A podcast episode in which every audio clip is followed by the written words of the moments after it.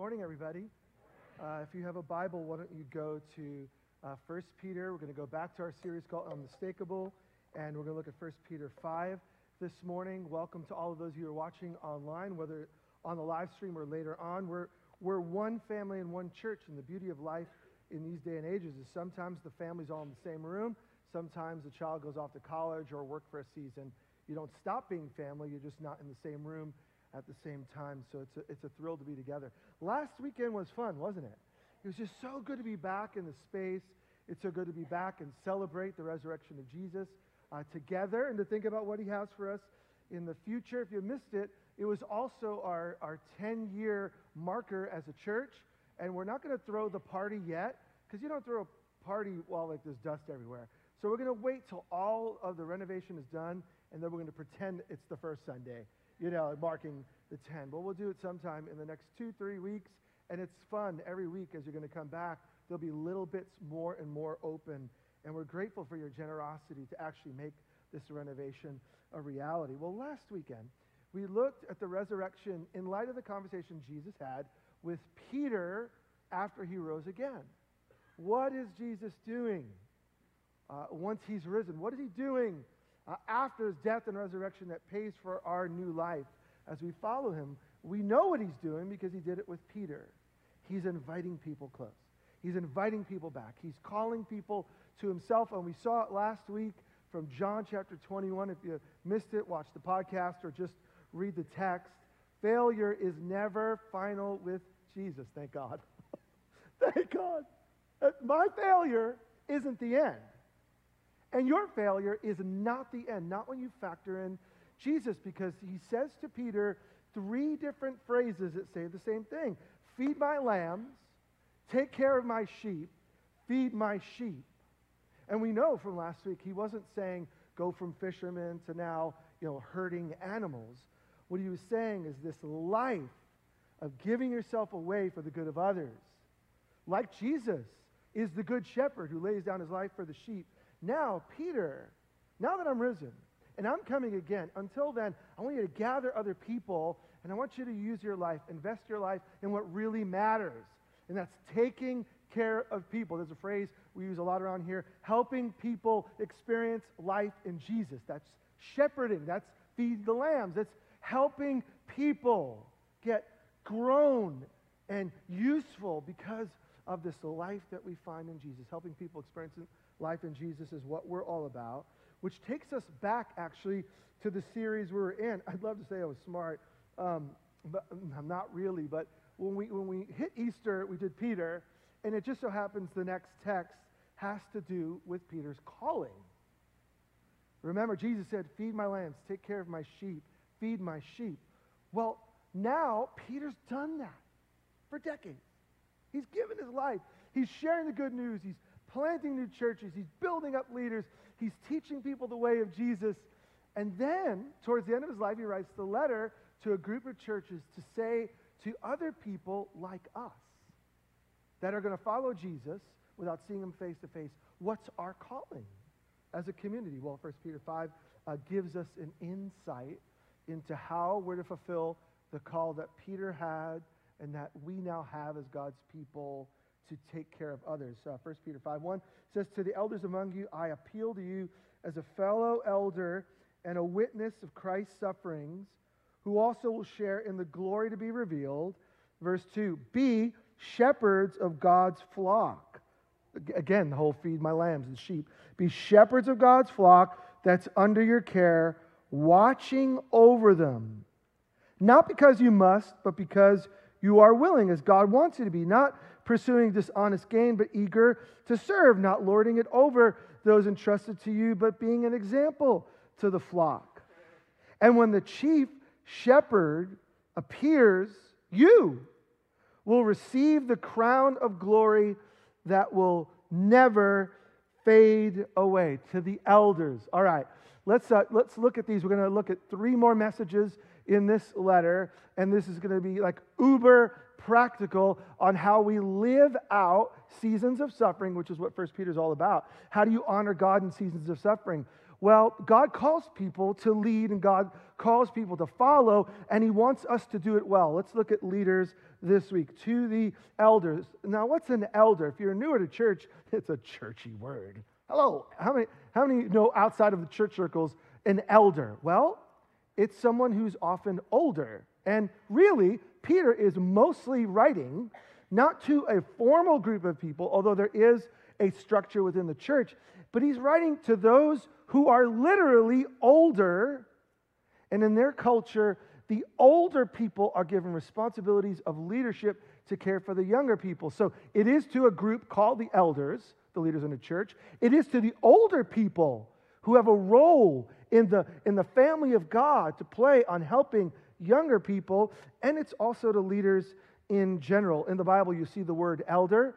In other places, you'll see the word overseer. In some translations, you see the word bishop. They're all pointing to the same thing. Elders are people who are appointed by God to lead. So let's ask the big picture question. What will it take for you and I to lead well? Now, I want to apply this to us because this is speaking to a church, and we're a church. So we'll look at us, but I know that this is speaking more broadly to how we come about any form of leadership, whether that's in the home, whether that's in your neighborhood, whether that's leading yourself, whether that's leading a business or a school or anything else. But I just said the word leader a lot. So when we walk into it, let's be honest about how that's hitting you already. When I say leader, some of you, your mental picture is someone who was over you and harmful. And maybe that was a parent that was harmful. Maybe that was a boss or a teacher or some influence in your life. And when I say leader, it's like a negative tone just because of what happened. And look, let's be honest, we all process words and feelings, and we have to come at it recognizing that I'm influenced by what's already happened to me. Others of you, I say leader, and your mind immediately goes to someone who was like your champion, someone who was like your coach, someone who was like helpful, someone who lifted you up, someone who encouraged you. And we're coming at the word differently. So when we think about leadership in church, it's the same way. Some leaders that you've been under have been helpful. Some have been harmful. So let's ask the question in light of all that, how do we lead like Jesus? Because Peter got this commission not from himself. He was happy to go back fishing. But Jesus raised him up. And Peter is a Jesus-like shepherd. And we want to be Jesus-like leaders, whether that's in our place of business or our home or even just our own life. You could be leading toddlers at home. God bless you. You could be leading with a group of roommates in a dorm. God bless you. Friends at school. You could be in a boardroom leading a multinational company. I think all of these apply. There are 5 things that we see here. These aren't the only things about leadership, but we see them, so let's think about them, let's lean into them. And I want you to write down at least 5 dimensions of how we're going to lead like Jesus. And let's commit to asking the Spirit to help enable us to live these out, all right? They're not just points. They're ideas to begin to wrestle with, to say, Holy Spirit of God, am I like this? If not, will you shape me to become this Jesus kind of person? All right, number 1, write it down. I'll spend most of the time on the first 2, and the other 3 are kind of obvious. The first one is leaders are accountable. Leaders are accountable. Write that down. To the elders among you, I appeal as a fellow elder. To the elders, plural. When you see the word used in the New Testament, it's never singular. It's always plural. When Paul plants churches, when Peter plants churches, they do not instill one elder. It is the elders, plural, which means leaders are accountable. It's not to the leader, it's to a group of leaders. Now, within any group of leaders, there's usually a senior leader or someone that within the group they recognize, okay, everything can't be done by committee. We entrust that you're giving God's grace to help shape it. But even in that, we ought to be accountable. And you see it in Jesus' life. Jesus has how many apostles? 1? No, 12. He has a group of 12 men that he put around him. Were all 12 equally honorable? No.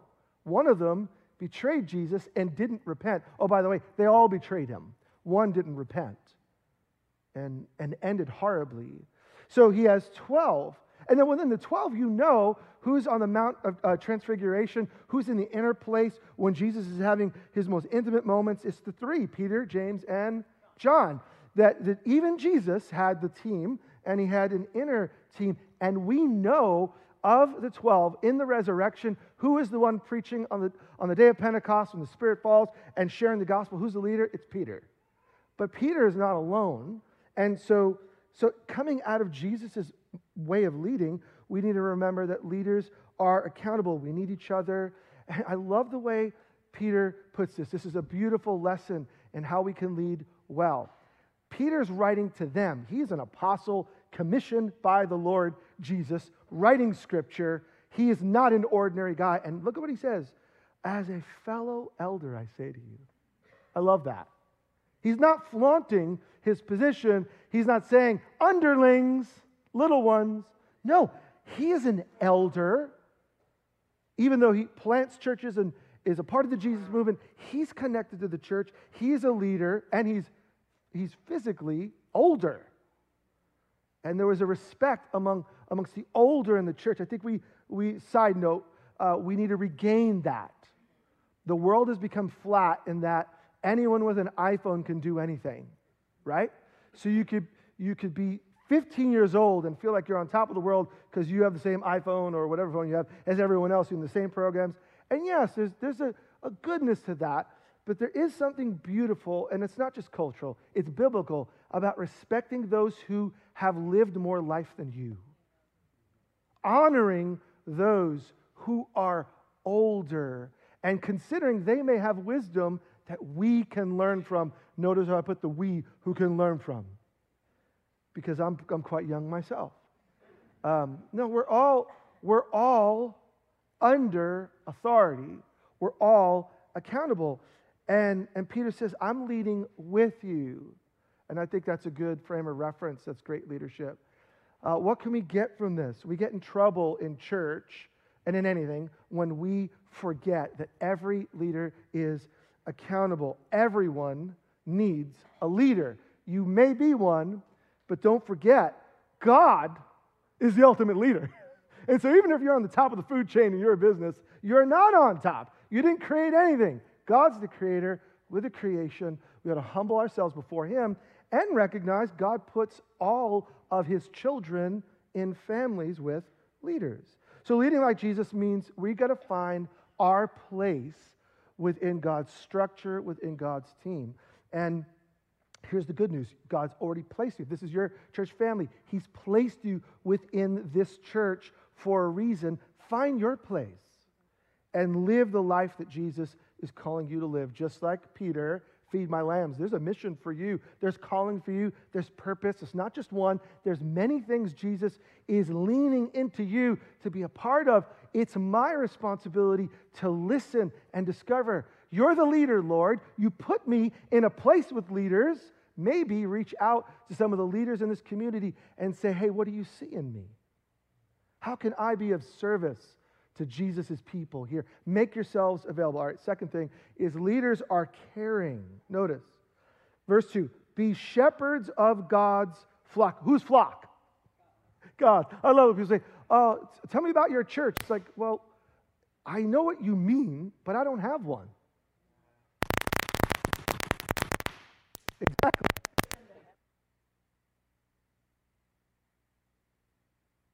I don't have a church. I know what you mean. Tell me about your church. Like, well, there's the one that God's placed me in. We need to be thoughtful because really it's God's flock. But don't miss the second half. Under whose care? Your care. Wow. Leaders are called to be caring. That's why the visual of a shepherd. Now, I grew up in New York City. The only pets or animals that I saw were cats, dogs, and rats. And that wasn't a pet, but we saw a lot of them. So I don't understand the whole, agrarian thing. And farming is I have to learn. But shepherd's kind of obvious because there are vulnerable, beautiful, wonderful animals that need constant attention. So the shepherd is there when new sheep are born. What's the name of a new sheep? Lamb. Oh, yeah. Is it really a lamb? Okay. It's not a you. What's a you then? A what? A mom? Poor Orlina is looking like, help him, Jesus. Help him, Lord. Yeah, like I said, a lamb. And it requires care. Care. Bringing lambs to places of pasture, to rest, protection from the elements, protection from other animals that want to eat them. And so we got to think about this. The leaders are called, Peter calls the church, and those in leadership, those older and those who were the leadership team, the elders, to care. Shepherd here, though, when I think of shepherd, work with me, I think of like the person, like it's a noun, like you're a business person, you're a fireman, you're a police officer, you're a construction worker. I think of like the position. But actually, Peter says to the elders, elder is the role, shepherd is the verb, do. In other words, the calling of the leader, whatever your title is to care. Shepherding in the Bible is not something like, I'm the shepherd, you're the sheep. Leadership is about accountability. We do this together, and it's about caring for other people. We all need to be cared for, and we can all care for other people. So write this down. This is a biblical principle. People pastor people. Now, I don't want to mess with your framework a little bit. Well, someone say, well, my pastor cares for me. I'll just say pause for a moment. Well, elders in the church, leaders in the church are all called to be caring, and actually everyone in the church is called to be caring. Shepherding is a verb. It's an action. It's something we do. There are people that are set apart to help guide and lead what caring looks like, and we honor that. We don't want to make it too low, but we don't want to make it too high. Why everyone comes to one person, two people, three people. I don't want to talk to you. I want to talk to the pastor. And if by that you mean, like, I want to talk to someone who's spiritually mature or has some experience, that's a blessing. But if you see this, I need this person in this role to care for me, we're missing the heart. Care and leadership is something that's spread out throughout the church. People care for people. So we honor and value leaders at every level, but everyone can care and everyone needs care. This is something I want us in this next season to grow in. You have something to give. You have a story to tell. You have wisdom from the Holy Spirit. You know the Word of God. Now, the goal of the elder team is to provide an environment where you can safely grow and flourish and be used of God for the care of all people. And great churches are where everyone are looking to one another because the Holy Spirit uniquely fills each one with giftedness. And we want to be the kind of people where we're just going to one another because we love God and we recognize there's gifts from the Spirit of God in all of us. And again, I'm not undermining the role of leaders in the church. I'm simply saying the role of leadership in the church is to help you become the person that God has created you to be and to walk with you the whole way in the ups and downs. And that's, to me, a church that I want to be a part of, not just attend 6 or 7 people doing all the spiritual stuff, just give me my donuts and get me out of here on time. That's just not helpful. All right, how does it work here in our community? So let's get into some of the nuts and bolts, and then we'll do the other 3, which will be very, very quick. 26 West Church is led by an elder team. I'm actually going to have them stand because I see them all here. And stand with your spouse if you would. We have Tony Vitisich and Beth. Why don't you stand? You won't miss them. Yeah, front and center. And stay standing for a second. Scott Ballard and Orlina. They happen to be sitting in the front row, which makes them super godly. And then John Ogle and Karen. I don't know why they felt that the third row was more spiritual.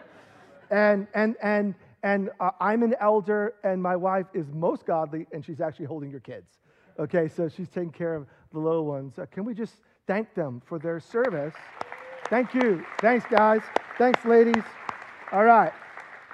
And so new elders are invited in the team. We've gone from anywhere from 4 to 6.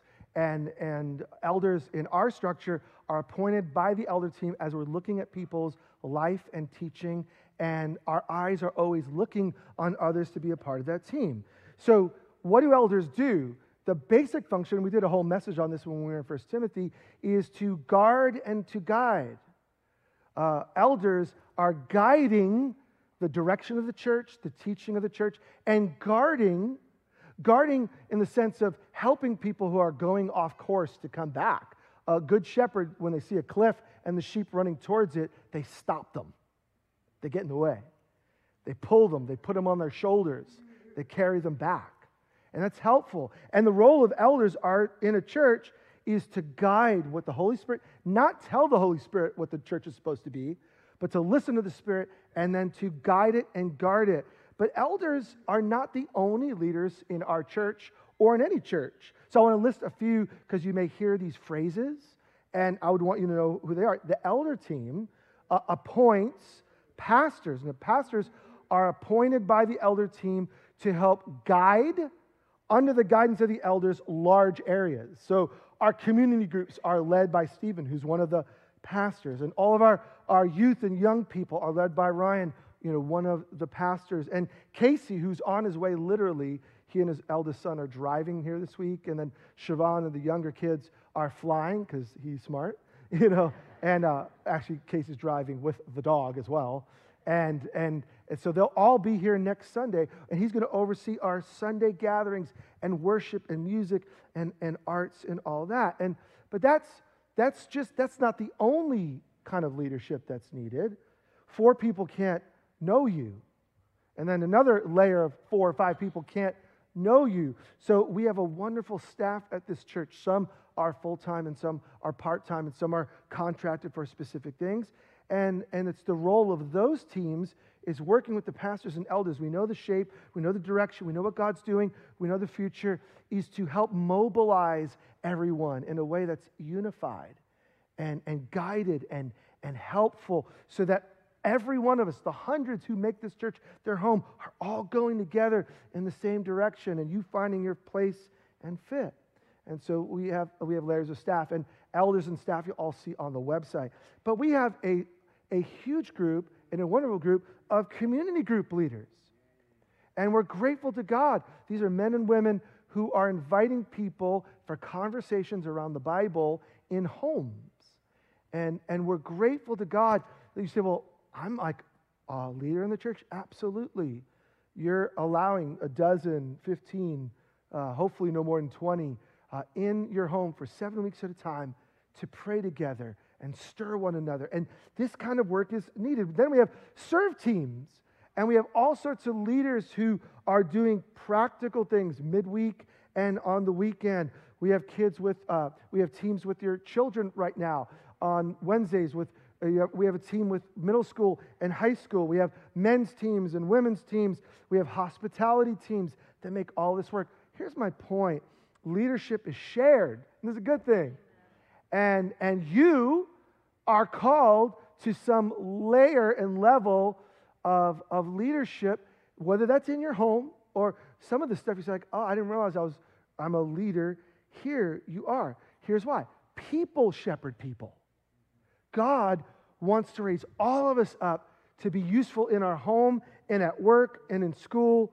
And we want to build a culture where everyone sees growth as a gift from God and usefulness as the pleasure of following Jesus together. And so I hope that's God's heart for you. Like Stephen was saying earlier, we're not a restaurant where a few people wait on you and you get your goods and services. No, we're a family meal. All right, the third thing is, and these last three are pretty quick because they're obvious. Write it down. Leaders are willing. It seems obvious, but it may not be. Be shepherds, verse 2, of God's flock that's under your care, watching over them, notice, not because you must, but because you are willing as God wants you to be. So what does it mean for us to grow in Jesus-like leadership. It doesn't come out of obligation, because if I don't, then I won't, you know?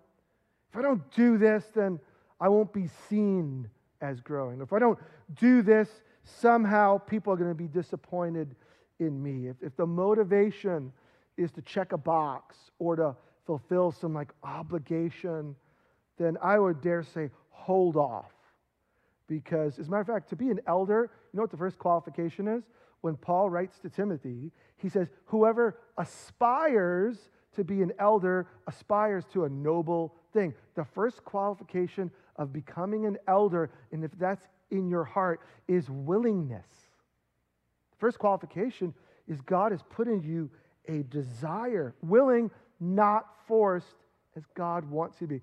What does it look like when you go into a place? You ever been in that environment where you've been invited to the party, but you know, man, they'd rather not have the party right now? There's just tension everywhere. And then you go to those places, whether it's a home or a restaurant, and you feel like you can really kick up your feet if they don't stink, and you can relax, and you could be, because the atmosphere has been set by the hosts in a way that's just warm and inviting. We want to be those kinds of people. And that's what Jesus wants for us, willing, not forced, because it's a gift to serve. It's a gift. By the way, you and I have been given eternal life. Gosh! Life with Jesus. Now, you know, I am not disconnected from Jesus. I've been adopted into his family, and I've been given God's presence, God's Holy Spirit, to walk with me all the days of my life. And God's uniquely wired me to do stuff that, just like Peter, he's given me a role or roles, and he's given you a role or roles in his family. He's given us purpose. And the future, I don't have to worry about, because God's taking care of that. I get to step into it with him, and I'm going to live with Jesus because of the death and resurrection of Jesus and my faith in him. I'm going to live with him forever. Amen. Man, forever, in a world made new, where we're all, by the way, willingly going to serve one another in the most heartfelt way. Don't think of heaven as you in your little box with your stack of books left alone, although nothing wrong with books and nothing wrong with alone time. But heaven seems to be described as a family meal with a table, and when we do the dishes without dishwashers because they're not necessary, because we're all getting our hands dirty and they'll never wrinkle. I don't know if that's actually true. But I do know that heaven seems to be the place where God's people are loving one another. That's so good. So you're like, you just burst my bubble of a mansion of loneliness. No, you're going to be with people. And actually, God may cause you to like it. All right. Sorry, that was a slam. That wasn't meant as a slam. Write this one down. Leaders are honest. Ha-ha. That's where I was going. Not pursuing dishonest gain, but eager to serve. So godly elders or godly leaders are living to give, not to gain. Now, it doesn't mean that leaders don't receive.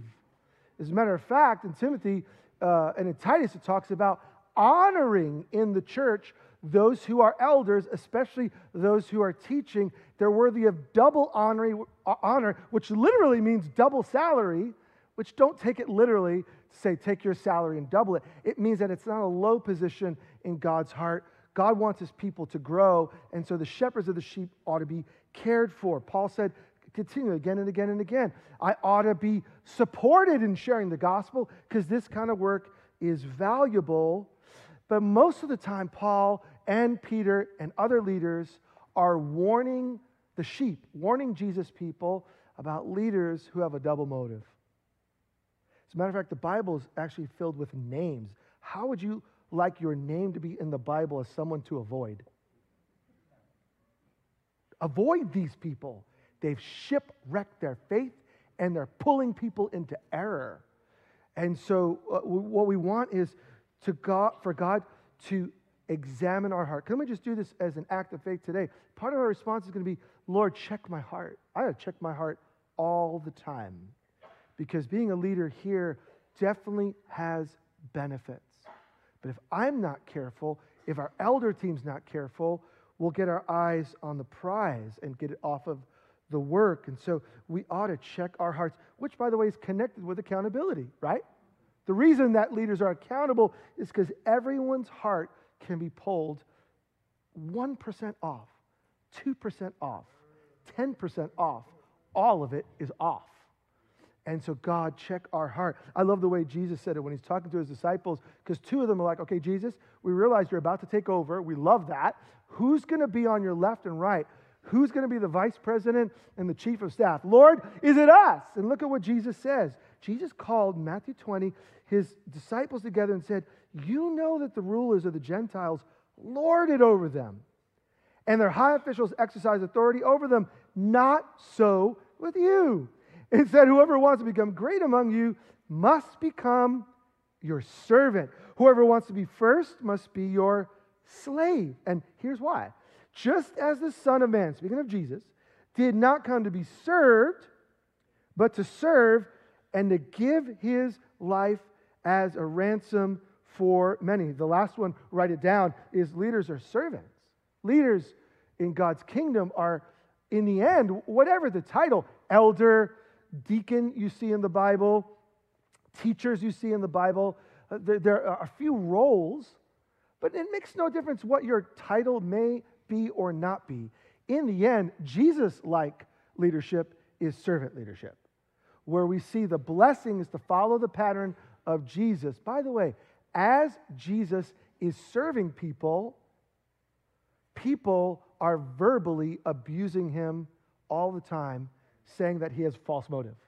Jesus is called a drunk and a friend of sinners while he's giving his life, while he's pouring out his heart. So you just need to know this. If you want to step into Jesus-like leadership, it doesn't mean you're not going to have opposition, but we take the form of a servant because Jesus can make himself low and take a towel and wash his disciples' feet.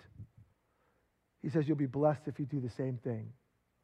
And so we want to grow. And hopefully this is like making you think about your life, because no matter where you're serving, we want to be a people that are accountable, caring, willing in heart, right?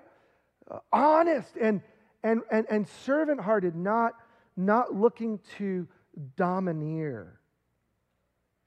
I think most of us know at least one leader who just took their position and made you feel low because they were above you.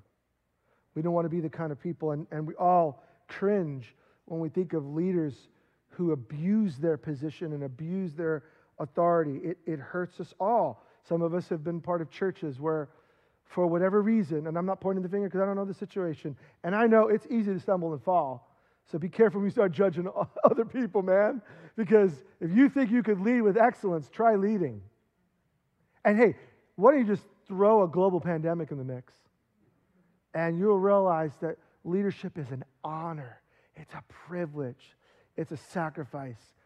And the middle name of leadership is really suffering. Because in the end, a parent who leads their kids well will suffer for it. It's hard work. It's staying up late when the kids are playing. It's doing the grunt work when no one else sees it.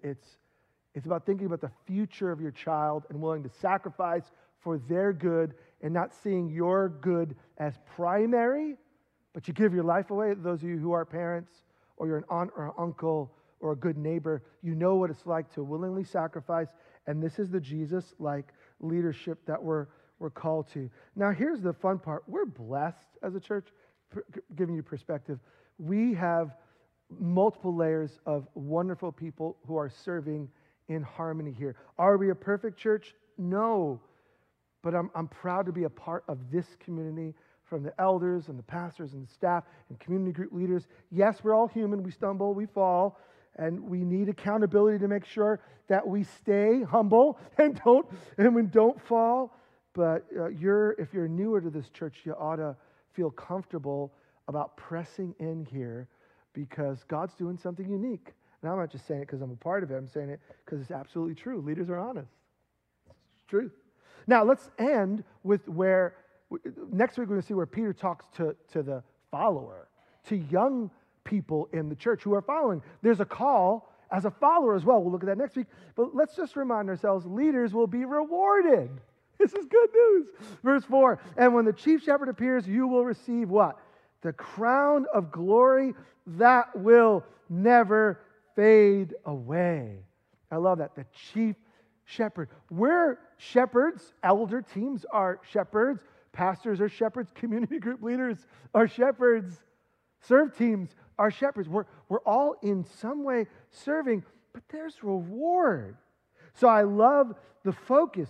Jesus is the ultimate shepherd. Jesus is the one that we follow. By the way, we get in trouble when we follow the person above Jesus. Man, do not follow me. Follow Jesus. Now, Paul could say, and I'd like to say that, but I'm careful. So I'll just quote Paul. He said, follow me as I follow Jesus. Man, I hope I'm followable because of my following Jesus.